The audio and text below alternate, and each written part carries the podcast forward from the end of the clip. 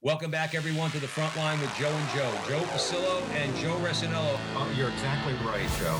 We work for the man upstairs as you do. You're setting me up quite well. You just gave me an alley oop. The greatest revolutionary act you can commit right now is to open your mouth and speak the truth. Whether you're an academic or you're a regular guy, we have to be fearless. And once more, dear brothers and sisters, let us go into the breach.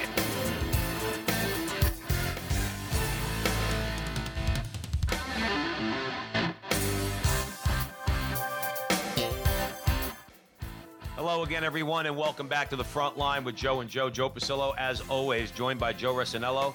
And once more, dear brothers and sisters, let us go into the breach on the Veritas Catholic Radio Network, 1350 on your AM dial, 103.9 on your FM dial, spreading the truth of the Catholic faith to the New York City metropolitan area. We're gonna we're gonna jump right in today. We have a returning guest to the program, a friend of the show, Dr. Peter Kwasniewski.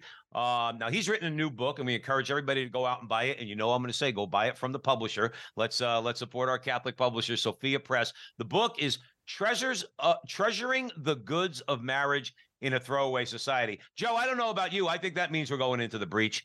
It's a huge You know, conversation. I was going to say, you talk about the just society being a, we have a throwaway culture, a throwaway society. You talk about marriage in any sort of meaningful way, forget it. You get on the uh, the SPLC's hate list, of course, uh, because you know you become a hater because you believe in. I hate even, you know, Peter.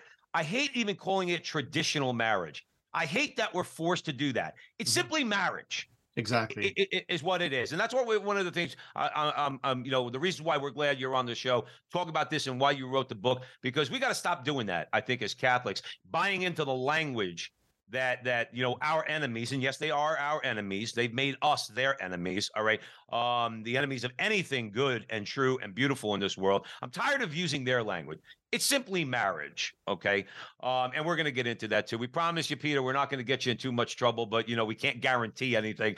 Uh, for those of you who don't remember, Peter Kwasniewski is a Thomistic theologian, liturgical scholar, choral composer, is a graduate of Thomas Aquinas College and the Catholic University of America. He has taught at the International Theological Institute in Austria, the Franciscan University in Steubenville's Austria program, and Wyoming Catholic College, which which he helped establish in 2006 and where he taught theology, philosophy, music, and art history and directed the choirs. He re- uh, he writes regularly for the New Liturgical Movement, OnePeterFive, Rorate Caeli, uh, the Latin Mass Magazine, and other websites and publications. Peter has published 16 books, eight as author, eight as editor. His work has been translated so far into 18 languages, including Braille. And you can visit his website at www.peterkwasniewski.com. Peter, welcome back to the front line with Joe and Joe, our brother.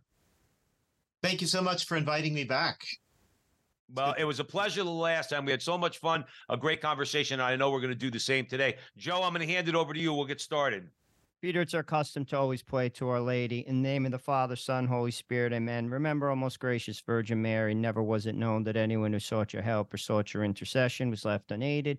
Inspired by this confidence, we fly unto you, a virgin of virgins, our mother. To you we come, for you we stand, sinful and sorrowful. Mother of the Word incarnate, despise not our petitions, but in your clemency hear and answer us. Amen. Amen. name of the Father, Son, Holy Spirit. Amen. Mm-hmm. Well, something Joe Pasillo did not mention in the bio is Peter's from New Jersey. We're also, all three of us are around the same age, and we also went to Catholic schools in the same region of New Jersey. So, in many ways, I feel like I know Peter, to be honest with you. I, I, I mean that. Like, We just like relate. Joe, like, seriously, like, there's a lot of very common themes and threads in our lives. Um, why do I bring that up? Because we've probably gone to a million weddings in New Jersey. I have Catholic weddings, friends from high school, friends from college, friends in the neighborhood, all types of stuff like that. And one of the vows that we, well, there's three vows faithful, fruitful forever. That's part of the vows of every Catholic marriage. Um, but to be honest with you, particularly the fruitful one, and we could talk about all three, but I want to focus on that at, at first, they're not really adhered to. Let's be honest. I mean, we could question whether they're explained thoroughly before the person is to get married, and they should be, because you should know what you sign up for. Uh, but you are taking vows before God. Talk about that and why should all marriages focus on those three things? Because let's first of all be honest, most Catholic marriages don't. Mhm. And then why should all marriages focus on them? Because they're important. Your thoughts, Peter. Yes. Well, so what what you're basically what you're touching on is what is the definition of marriage? What are we even talking about? What's its essence, right? What's the nature of marriage? And this is something that, as the church teaches, Pius the, Eleventh, especially um, in his the greatest encyclical ever written on marriage and family, is called Casti Connubii. Um, God is the one who creates marriage as he created human nature. He's the one who defines it. It is not a social construct. It is not a democratic process. It is not some kind of arbitrary um, uh, thing that we make up as we go along, right? It's God who defines it because God made man and and and and woman, male and female. He created them in His image and likeness, and He made them for each other. Man and woman are created for each other. So the the reason why humanity exists in two forms so to speak my wife sometimes jokes two species you know uh, is is that man and woman are made to be complementary to each other they have strengths and weaknesses that correspond to each other um, and they have needs and desires that correspond to it to each other and most importantly through the relationship of man and woman God perpetuates the human race, which he loves. He loves it because it's made in his image and because it's capable of happiness forever with him in heaven. So God loves mankind and we should love mankind. And it's a disorder in us if we have the selfish attitude that we want to collect as much pleasure and as many possessions as possible while we live this short earthly life. And we're not actually bestowing upon the world the gift of life and the gift of more life and new life right it's very selfish people people turn in inward they turn into themselves um, in a in a in a sort of self love, you could say, um, and that prevents them from being fruitful. It prevents them from being faithful. You know, it, it certainly prevents um, ultimate and total commitment. So, really, what what this is about is marriage is a school of love, of selfless love. That's what it's for. It it it helps us to get to that virtue, which is equivalent to maturity. You know, immature people are selfish. Mature people are unselfish. Um, it's a school for that and the opposite is just egoism fruitless egoism But that, but that's what that's what the culture's been preaching for God knows how long now. yes so people feel like Peter. People, people feel like they're doing the right thing. Oh, I'm going to plan my. I mean, I, I listen. God bless them. They're, they're friends or people I've met in life. I, I don't want to come across as judgmental, but it does trigger something in my mind when I hear somebody say, "Yeah, we're we're going to get married and we're, we we've decided already we're going to have one child." Eh, wrong answer, dude. That's Mhm. not the right answer you, because you're uh, like you said, Peter. The problem is, and I want your comments on this. The culture is teaching you that to be selfish is a virtue of in course this case, in this context. Okay, yes and to be fruitful, you're actually doing the wrong thing. They'll tell you you're depleting the world's resources or Mhm. some other such nonsense uh, to try to convince you not to have a lot of children. Peter Yes. Please, your comments on that. Right. Well, I mean, look, I don't need to tell you or anybody listening to this that we're living in a time of the most profound error and ignorance. Everybody has mixed up ideas. People don't even, people pretend not even to know anymore that a man is a man and a woman is a woman. I mean, if we've, if some people have gone that far into insanity, and let's call it what it is, because no normal person in any period of history or any any normal person until they're indoctrinated would ever think that way would ever have any confusions about these matters right Uh, so we're living in that period and yes selfishness has been exalted into a virtue that is not a new phenomenon you know you can go back centuries in the history of philosophy and find the roots of the present errors in people like nietzsche and marx and Kant and Descartes. You can go all the way back to ancient times in the Gnostics and the Manichaeans and find that they hated marriage and they hated childbearing as well. And they didn't have ecology or environmentalism in mind. They just thought that material the material world was evil and that you shouldn't contribute to it by by you know re- reproducing. So Mm. there have always been errors about marriage and family. It's not like we're just suddenly seeing this since 1968 or something, right? Um, and so, I mean, this is among the reasons why God, in his mercy, actually revealed to us what is the plan for marriage and family and for basically just what what is it to live a virtuous and happy human life he had to reveal that to us because we're too stupid and too sinful to figure it out for ourselves um, there's a paradox there right if we're sinners we're not uh, inclined to want to listen to God. You know, he says, here's the plan for your life. It's going to be, it's going to cost you something. It's going to be hard work, but it'll be worth it and you'll be happy in the end. That takes a leap of faith, right? And so I, I don't want to sugarcoat this.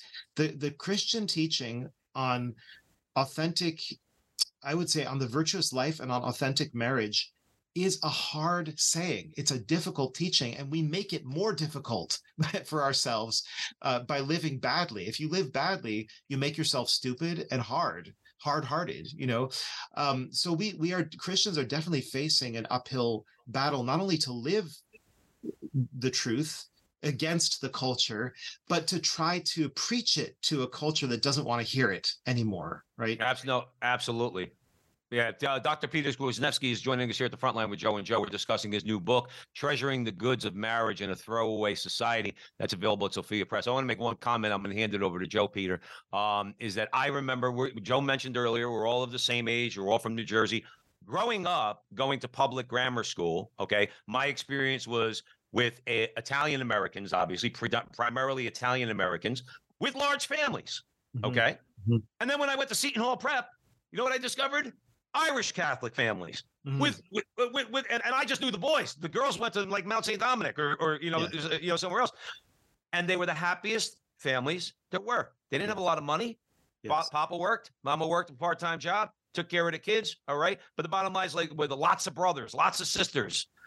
These were these were happy people, yes. and we're being we're being spoon-fed a lot of nonsense that those people are actually unhappy. Mm-hmm. That's what bothers me. That's why I get so animated about this. Yes. If I could just make a quick point about Please. that, I would say Please. I would say that you know one of the basic errors of our time, and I talk about this in the book, is materialism. Uh, almost everybody is a materialist, whether whether they assert it outright, the way that some evolutionary scientists would say everything is matter and there's no spirit, there's no soul, there's no God, whatever, which of course is a form of nihilism because if that's true, then nothing means anything and they should kill themselves. Although that wouldn't mean anything either, really. Uh, but but a lot of people are what you could call virtual or practical materialists right they might say i believe in god i believe in the soul i believe that i'm going to live forever what they, they might say these things but they don't live as if those truths are really the guiding principles of their life. Um, uh, john paul ii talked about what he called practical atheism right? That people say they believe in god but they but but the way they act you could never convict them of believing in god right? You know as as in that old saying you know if if a court hauled you in and and charged you with belief in god would they find enough evidence to be able to you know convict you right?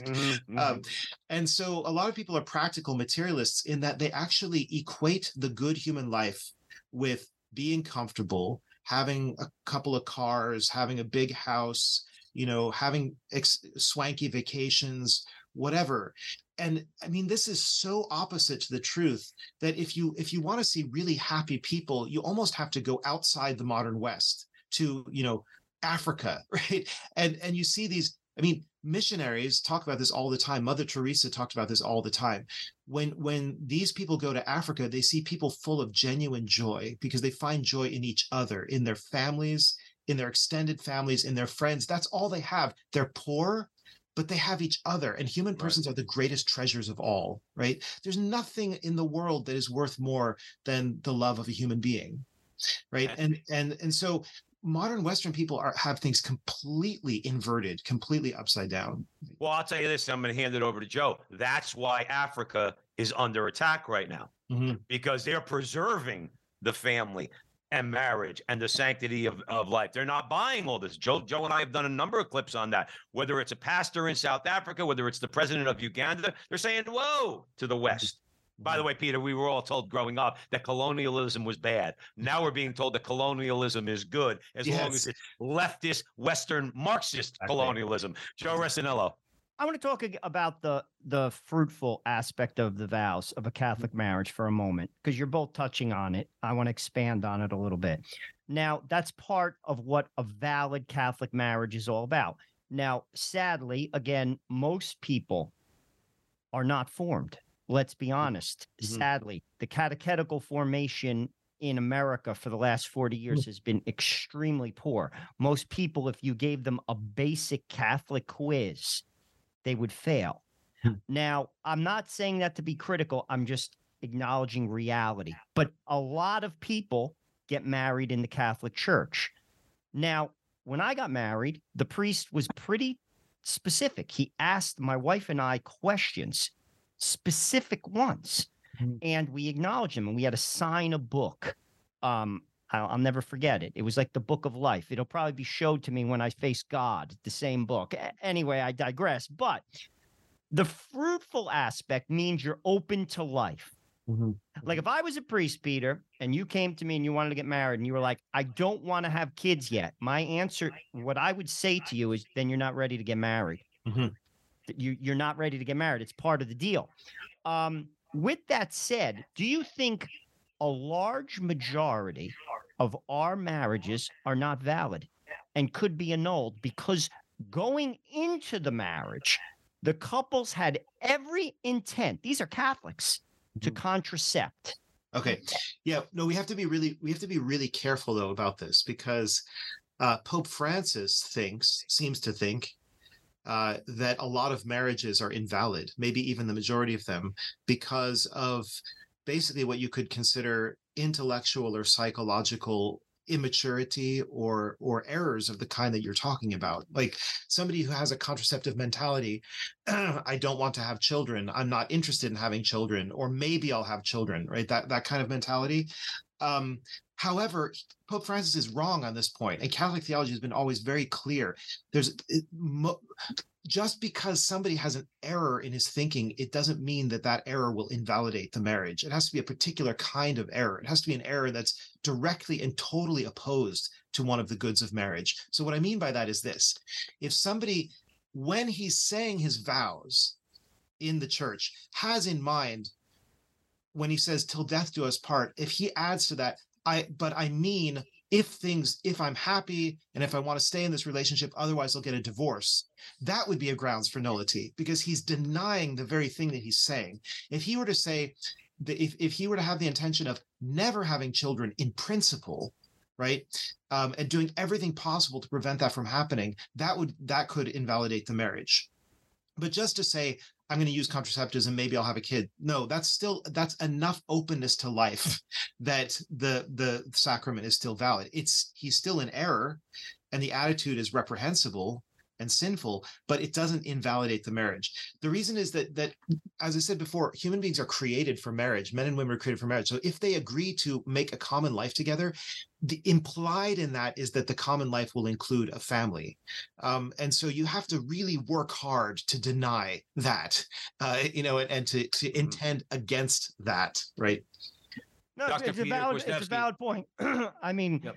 um, I throw it out there because ultimately, I wasn't even thinking of Pope Francis on it. I'm just Mhm. thinking of I have eyes, and if you get married at 26 and you have two kids and you're now 56, unless there was a medical issue, which happens, or or you have one kid or you have no kids, something is going on. I mean, I could use me as an example.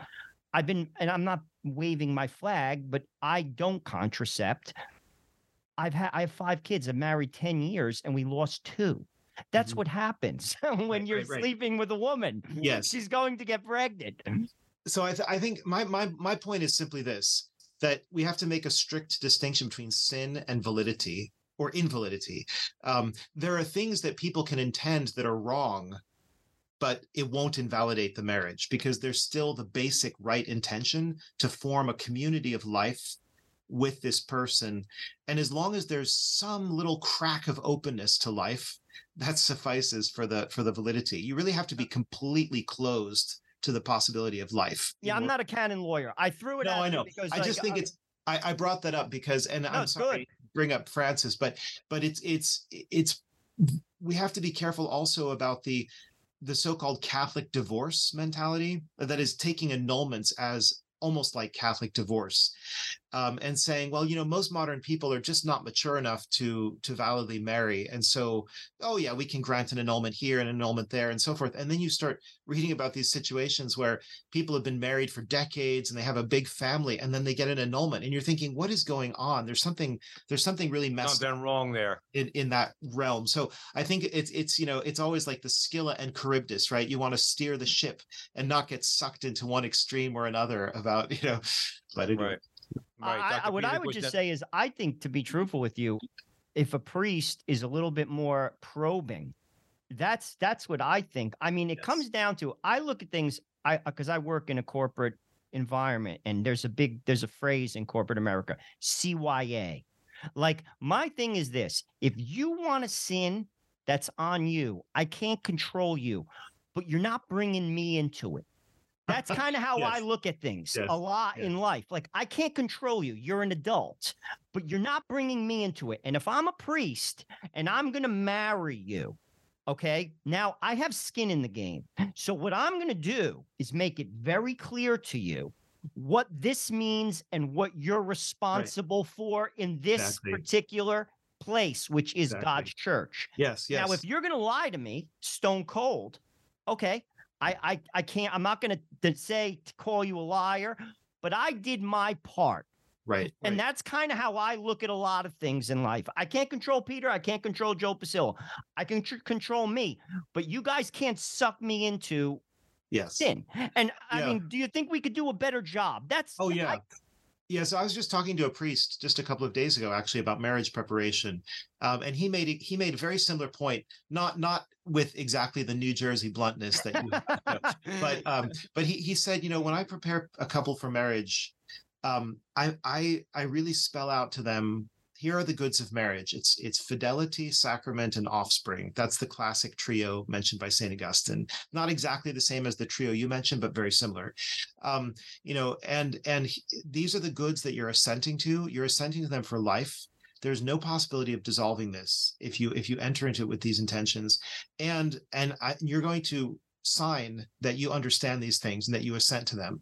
And and then what the priest said to me is he said they will never be able to get an annulment right after they've if, Well, if that's they, right. if, they, if they still if they still get married after after what I've explained to them there you know no court will ever say they didn't know what they were getting into you know um and and I just want to make this point because sometimes critics are critics on the outside in the outside world and this actually goes back to the enlightenment period centuries right? They they accuse catholics of cruelty by holding people to a lifelong vow. Okay i'm sure you've heard this kind of Mhm. talk before.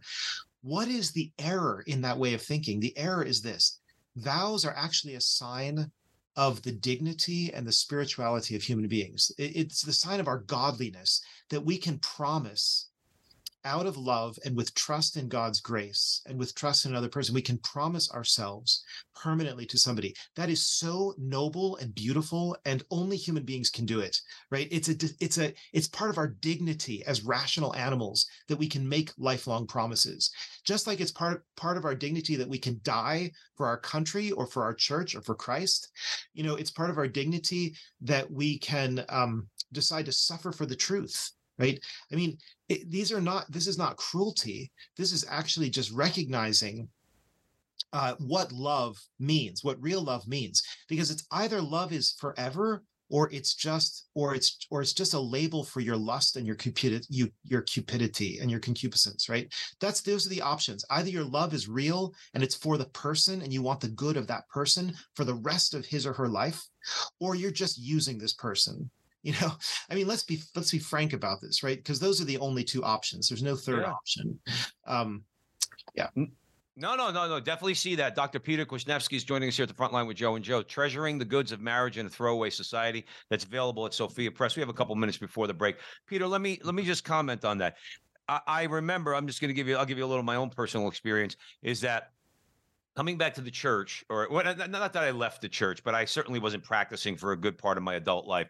But I realized that the reason what, that I didn't want to go back to the Catholic Church or start practicing again was because the church was going to restrict my behavior. And I think that's a, a universal impulse. A lot of people feel hmm. like the church just, you know, they have they have these rules and you can't break these rules or else you're going to hell. It was like that kind of mentality.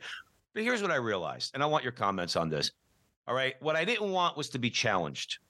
All right. Mm. And then when I got married, and when know, as I was, you know, starting to practice the faith again, and I got married, um, and then and then I realized, and we were, my wife and I were both challenged early on, uh, because of what, the way we were living, and and uh, you know, by good priests and religious, um, and that challenge helped us. Okay, and uh, and we grew from there, and it continues on and on. So I'm not afraid of being challenged because good, loving clergy and religious uh, challenged us we seem to live in a time, and I'm not bashing everybody, all right. But the thing is, this: the church seems to be, uh, the church seems to be afraid to challenge people, Yes. all right, particularly when it comes to marriage. And you want to know something? If I could do it, my wife could do it, anybody could do it. Okay. Yeah. Uh, I'd love uh, maybe quick comments on that. A couple minutes before the break. Sure. No, I mean you're absolutely right. Um, the way for people, the way that people grow into who they're supposed to be is through challenge, through facing challenges, and through through conquering challenges. And you know the whole the whole literature of of self help and and and psychiatry that you can find on Amazon is full of this message. Everybody says it, right? Uh, you know, why is Jordan Peterson popular?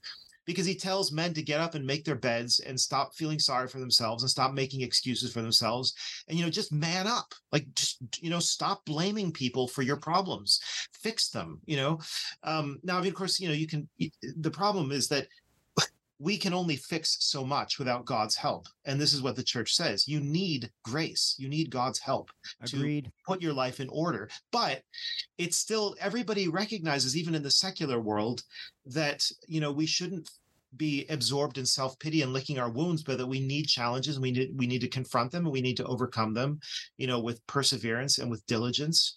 Um, and you know, the, the church, the rules of the church in so many ways are the same as the rules for living that have been discovered by all the great sages and philosophers throughout human history, right? You can find things in Confucius, you can find things in the Stoics like Seneca, you know, you can find things in in all over human civilizations that tell people don't be selfish, look out for your neighbor, take care of your spouse and children, you know, don't be absorbed in property. Like I mean, the 10 commandments, right, is just a distillation of human wisdom and human common sense of that we've accumulated for thousands of years in social living right?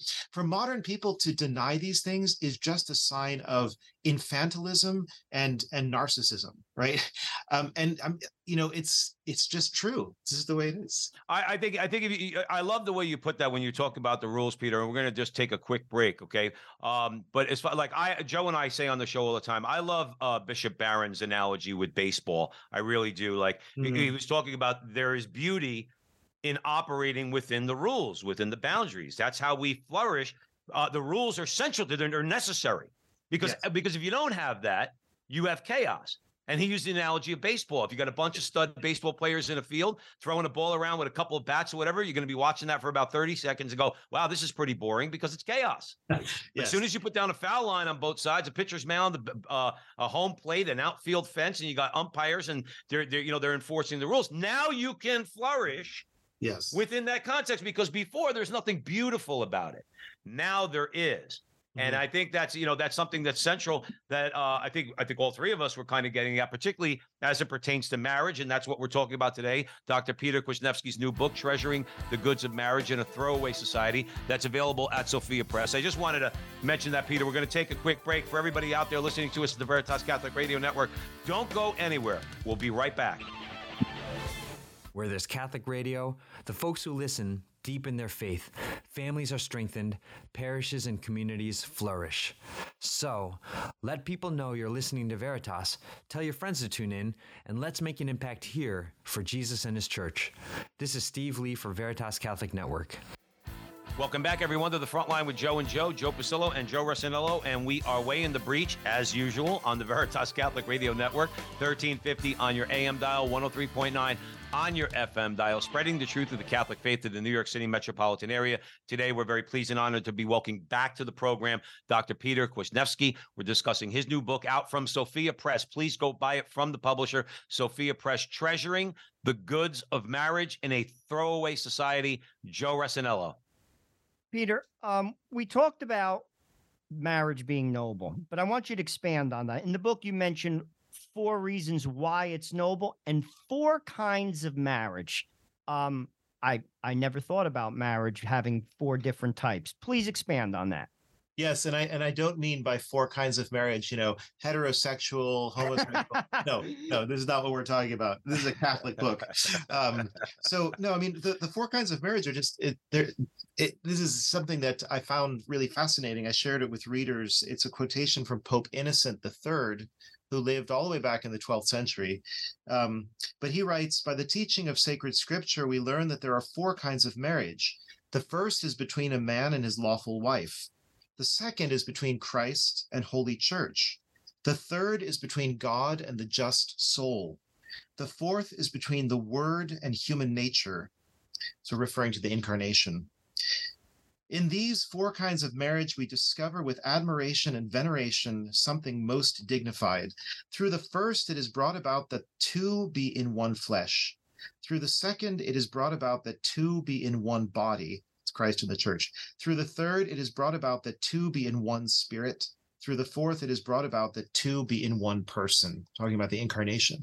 So, what it, what Innocent is pointing to is this wonderful analogy that all of the most important things in reality have a kind of marital or nuptial aspect to them, right?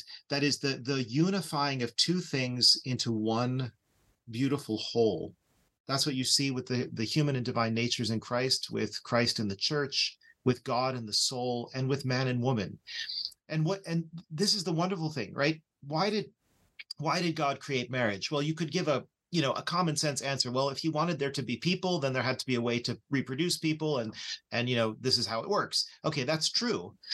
But the more profound reason is God made all of creation to reveal his goodness and to communicate that goodness to us who could receive it. And so he needed to create a model or an image of his love for us and therefore he created the love of man and woman um, and when that love is holy and when it's beautiful and when it's virtuous it is an image of the love that God has for the soul and the soul for God, right? It is an image of the love Christ has for his church, his people, and vice versa, right? So these different kinds of marriage illuminate one another. Um, and basically, what I'm saying is marriage is a key to understanding the whole of reality. And this is true even for consecrated virgins and for celibate priests, right? We can get into that later if, if you want to, because I talk about that in the book as well. Well, please uh, keep going then. Just stay on that if you don't mind, Peter. Sure, sure. So, I mean, one one thing that puzzles moderns, modern people, including I would say Catholics who aren't well catechized, is why does the Catholic Church place a sort of premium on celibacy or virginity? Right? How does this make sense? God made male and female for each other, and He says, "Be fruitful and multiply." Why should why should people in the church say i renounce marriage i renounce children for life well, how can that possibly be good right? Um, and i remember i had I, have a, I, have a, I had a good jewish friend years ago uh, who said she was absolutely perplexed about the catholic church's teaching. She said why would you take your best men and women your most pious faithful men and women and then not have them reproduce? Right? Mm. she, she thought that was the, cra- the crazy idea you know? Um, but you so you understand this i think better by by understanding that celibacy and virginity are themselves nuptial mysteries. In other words uh, the consecrated virgin is embracing in she's she's living in her earthly life already the life of heaven to come, which is where all of us will be espoused to God in perfection, right? That's that's the ultimate goal. The ultimate goal is not to be married in an earthly sense, but to be wedded to God, if I could put it that way. Mm-hmm. And the consecrated virgin is imitating the bride of Christ. She is the bride of Christ. And she gives herself to Christ completely as his bride. So she is living marriage in its fullest and most eternal way, you know, in the sort of heavenly version of marriage, if I can put it that way. Um, and similarly for a priest, the priest stands in the person of Christ. Christ is not Christ is not unmarried he's married to the church right? He's not married to a particular woman. He he he's in a sense married to the whole human race as the catholic church right? And so the priest who's standing in the person of christ is also a wedded man. He's a married man but he's married in the way that christ is married right? Um, and he you know and that's a sign of the complete gift of himself to his spouse. So uh, there's no such thing in the catholic church as a non spousal or a non-nuptial way of life. All of us are supposed to live that mystery in some way. Well, aren't we supposed to, as Catholics, look at everything from the point of view of relationships, starting Yes. with the Trinity? And Yes. obviously, marriage is a reflection of that. That when you mention when when we go to heaven, God willing, we go to heaven.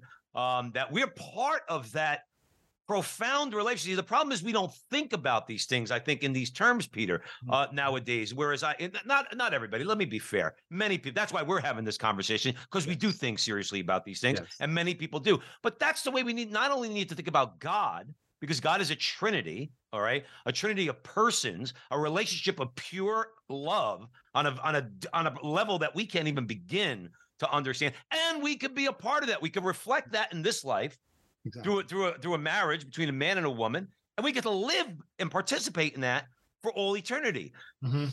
That's the way we have to. That's the way we have to be thinking. Not this is a God of rules, and and Jesus comes to just wag his finger at us and say, "Do this, do that." No, they're Mhm. trying to emphasize. God is trying to emphasize to us that we are meant for relationship, ultimately relationship with Him, and this is the way you do it. This is the way you foster and nurture relationship, and you grow in relationship. Mhm. And on this in this world, it's in the, which our participation in the church and marriage. Exactly. Right. Another way of saying what you're saying is selfishness is inimical to relationships, to friendships. You can't have them. The, the only way a friendship can flourish is if each person is willing to um to to make sacrifices for the other, to adapt himself to a certain extent to the other in good ways, you know, to um to to help when help is needed and to deny oneself. I mean, that that's the the greatest friendships have this characteristic, and this is also true of friendships between men and men, women and women, parents and children, right? All different kinds of relationships. And what makes human life rich and worth living are relationships. I mean, I think that's Aristotle says this. Friendship is he he basically says in the in the Nicomachean Ethics that friendship is the greatest good of life. He's talking on a natural level, right? Um, that's true. And he says nobody would want to live without friends. who, who would ever want to live without friends? You know, well, if we want to have really deep and good, lasting friendships, then we need to give up the selfishness that's inimical to friendship. Absolutely. And I just want to make a quick comment um, is that, and we know that instinctively, we know good friendships as opposed to ones that are very superficial. Mm-hmm. Anybody could call each other a friend. Okay. Oh, oh, he's my friend. What are you willing to do for him? My Jesus Facebook says- friend. Yeah. Uh, yeah. And Jesus makes it very clear. what greater love is this than a man laid down his life for his friends. If you're not willing to, to, as the old saying goes, all right, in Jersey, hey, what would you, what would you do for your friend? I'll lie down in traffic for my friend. In other words, that that's what I'll do now, and mean it, and mean it. Of course, that's what we do when we when we talk about our, our wives. All right. In other words, we would lay down our lives for our for members of our family. But that's a true friendship. And I was going to say, well, and and where do we get? Well, Jesus actually told us that one. That one we don't have to look too far for. we get that from Jesus. Dr. Yeah. Peter Kwasniewski is joining us here at the front line with Joe and Joe. Go ahead, Peter. You were about to comment on that, I Mhm. think. Oh, okay. Joe Rossinello. I want to talk about the vocation of marriage, but also I want to expand upon what Peter talked about about the vocation of consecrated virgins and those who go into the priesthood. There's a sanctification aspect. And this is why I think people outside of the church don't understand what marriage is. We are called to sanctify ourselves, to die to ourselves. And in those three vocations, you die to yourself. And this is the analogy that I want to kind of draw. Christ, who was perfect, who loved in a way that we can never love, died for the godless. This is scriptural. He says it. We will not do that Mhm. because we are who we are. But in marriage, when we love our spouse and our children, we aspire to do that. We still don't do it well. Mhm. We could do it pretty well, but with the grace of God, we could do it very well.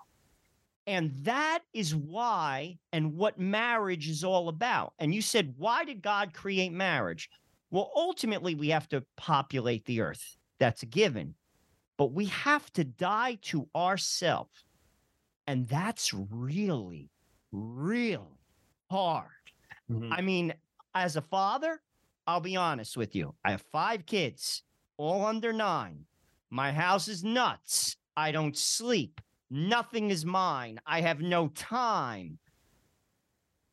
I'm going to use a term, and I bitch. I, I do. Sorry, I'm gonna say it. I do. Joe, this is family radio, I Joe. know, This is but I. I'm just gonna be honest. I, because and but and I love my kids and my wife. But marriage, when we walk with God in grace, He helps us. Talk about that because that's why people don't understand marriage. That's why marriage fails. Because when you have a bad day, and we all do, when we fail, we say, it's all for a greater good.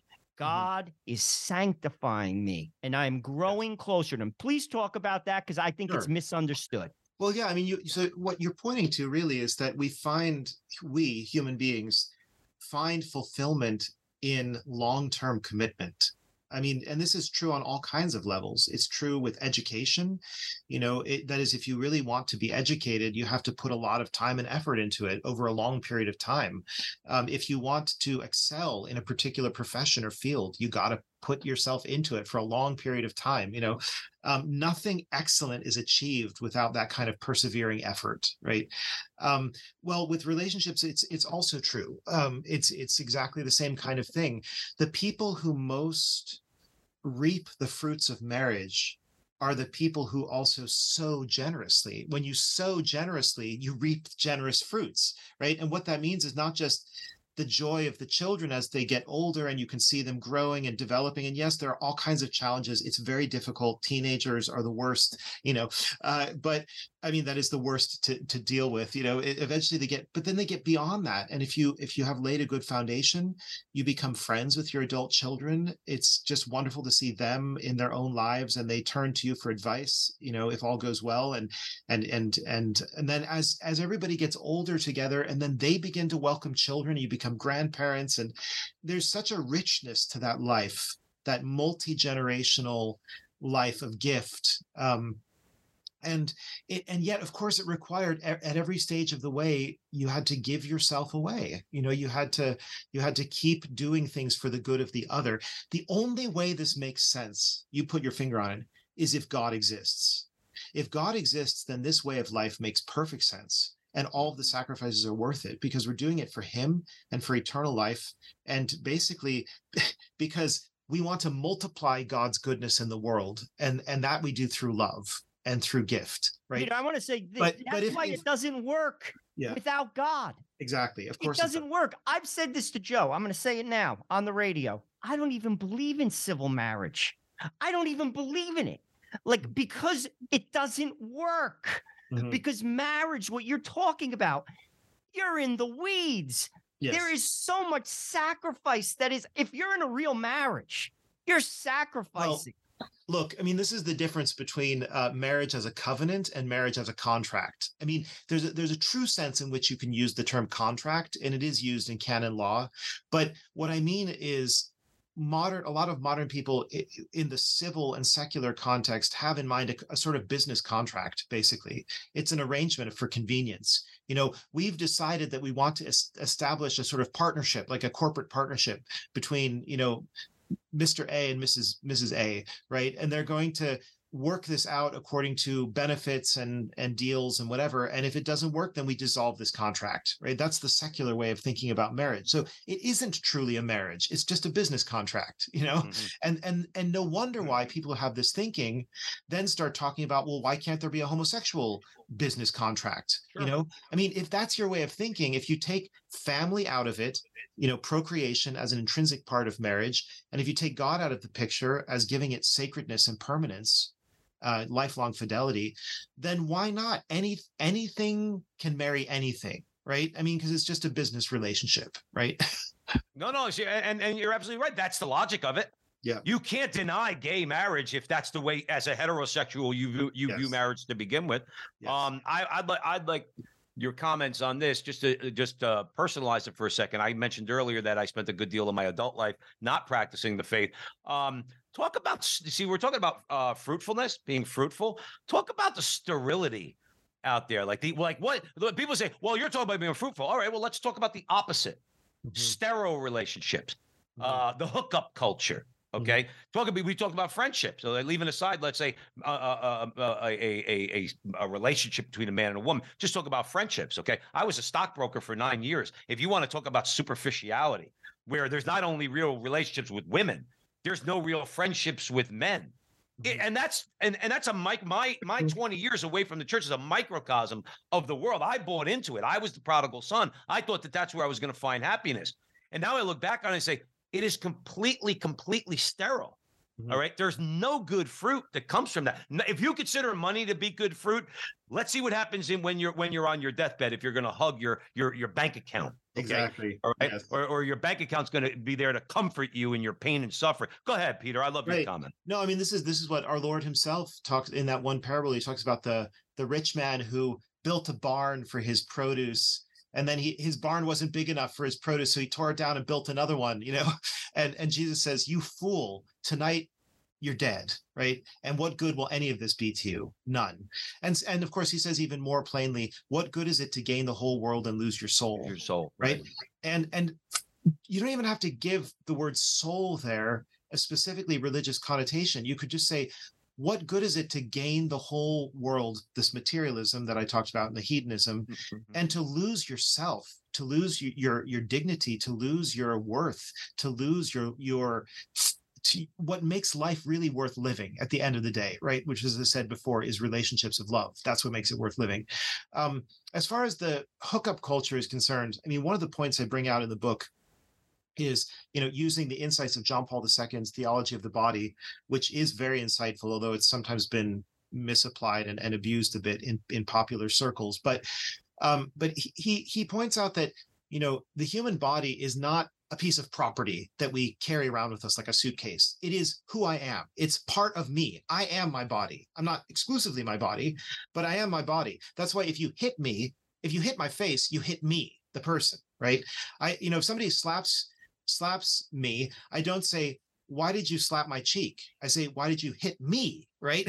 Uh, mm. So my body is me. It's myself. Um, and so what we do with our body is what we do with ourself. And so when when people are promiscuously sexually a- active as so many modern people are. What they're doing is they are fragmenting themselves. They are tearing themselves apart psycho psychologically.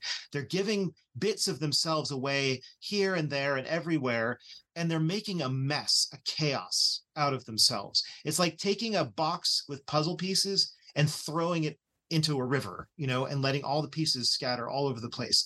No wonder why, and this is all statistically proven. This is not just me as a religious person, you know, talking.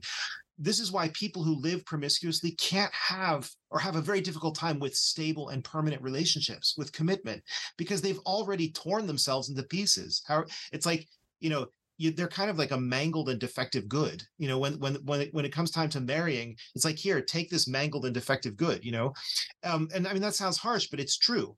This can be healed by sacramental grace, by prayer, by humility, by penance but it, it's it's a fact that people are psychologically fragmented when they live this way. And why is that? Again because when i give myself to another when i give my body to another i'm giving myself to that person and they're taking part of myself with them.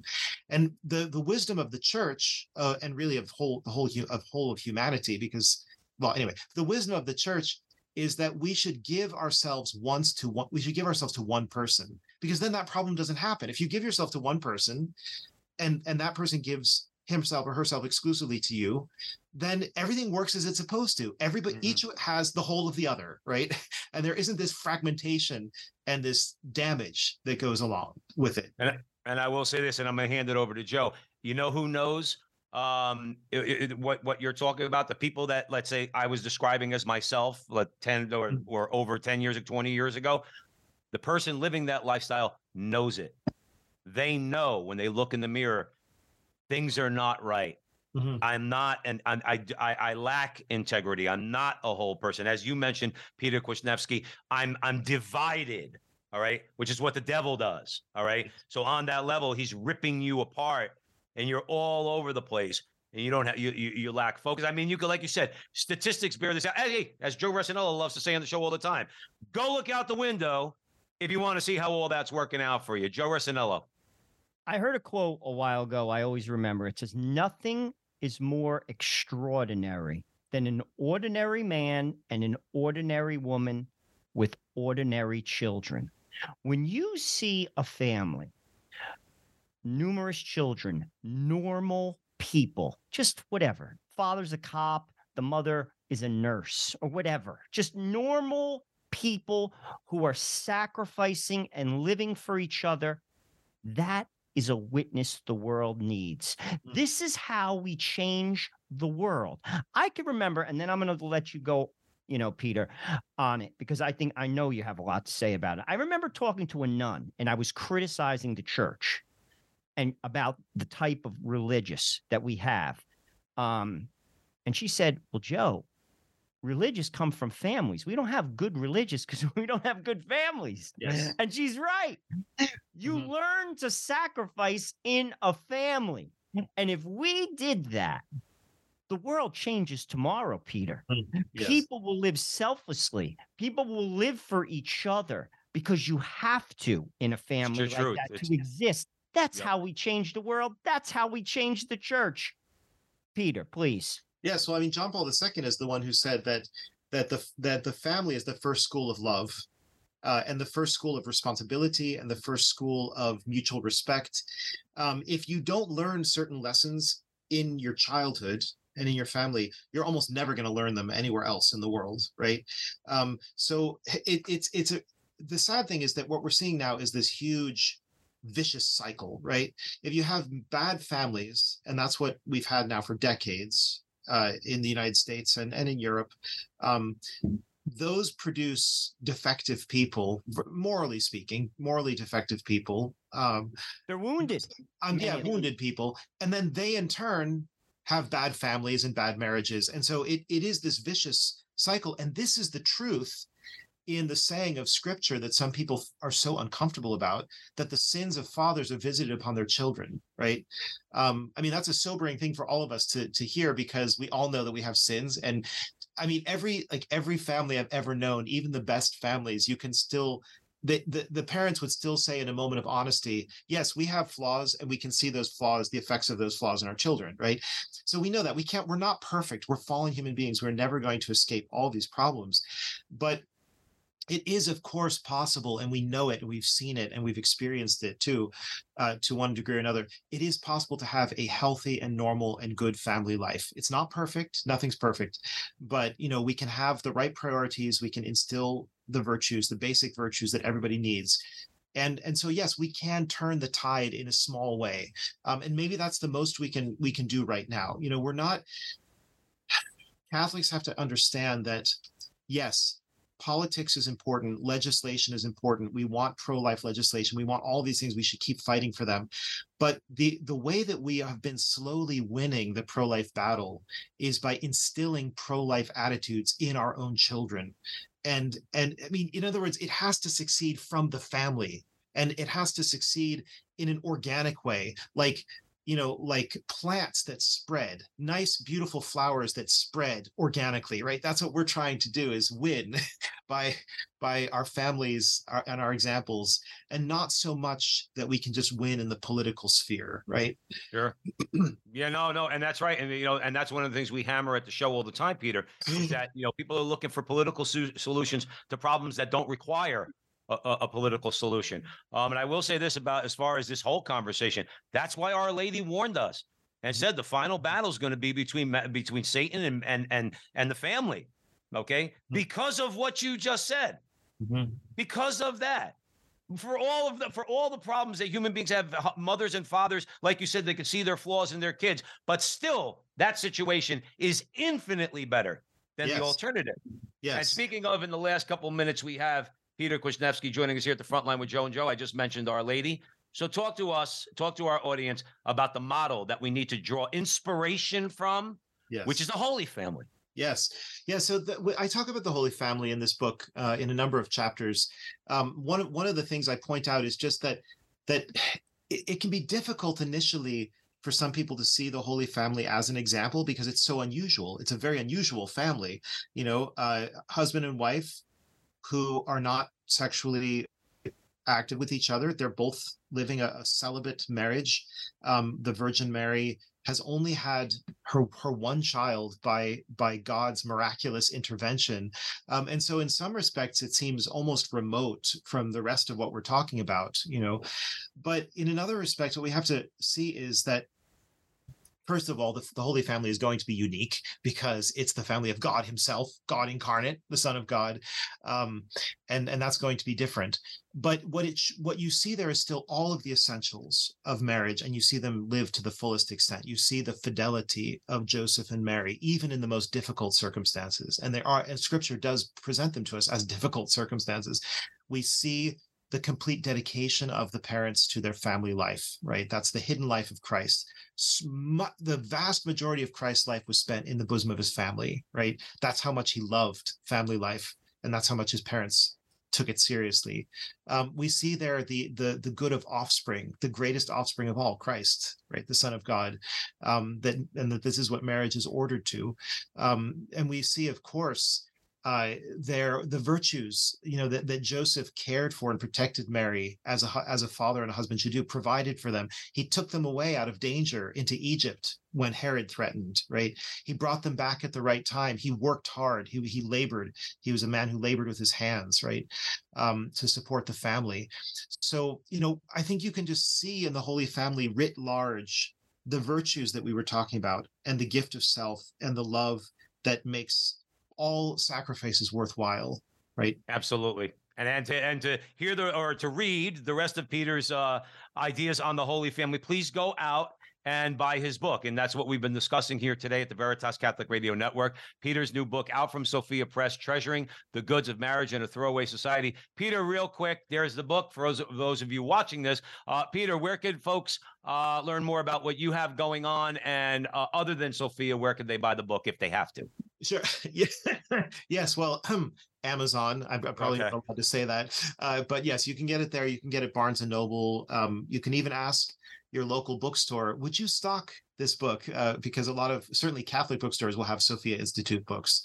Um, you can. One thing I would recommend if people enjoy uh, my writing is to is to join my Substack, which is called Tradition and Sanity. Um, tradition and sanity, just to make it clear what I'm saying. um, it's not called renewal and insanity, it's called tradition and sanity. Uh, and so you can find that just by Googling it. Or Dr. Peter Kwasniewski, thank you so much again for joining us at the front line with Joe and Joe. You know I don't have to tell you this. You're welcome back here anytime to discuss anything you want. So we really appreciate it. Thank you so much. Thank you, Joe and Joe.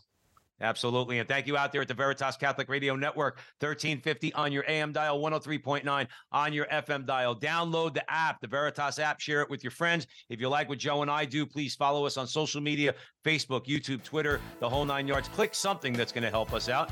And remember, until the next time, that our conversation is your conversation, and that conversation is going on everywhere. We'll talk to you soon.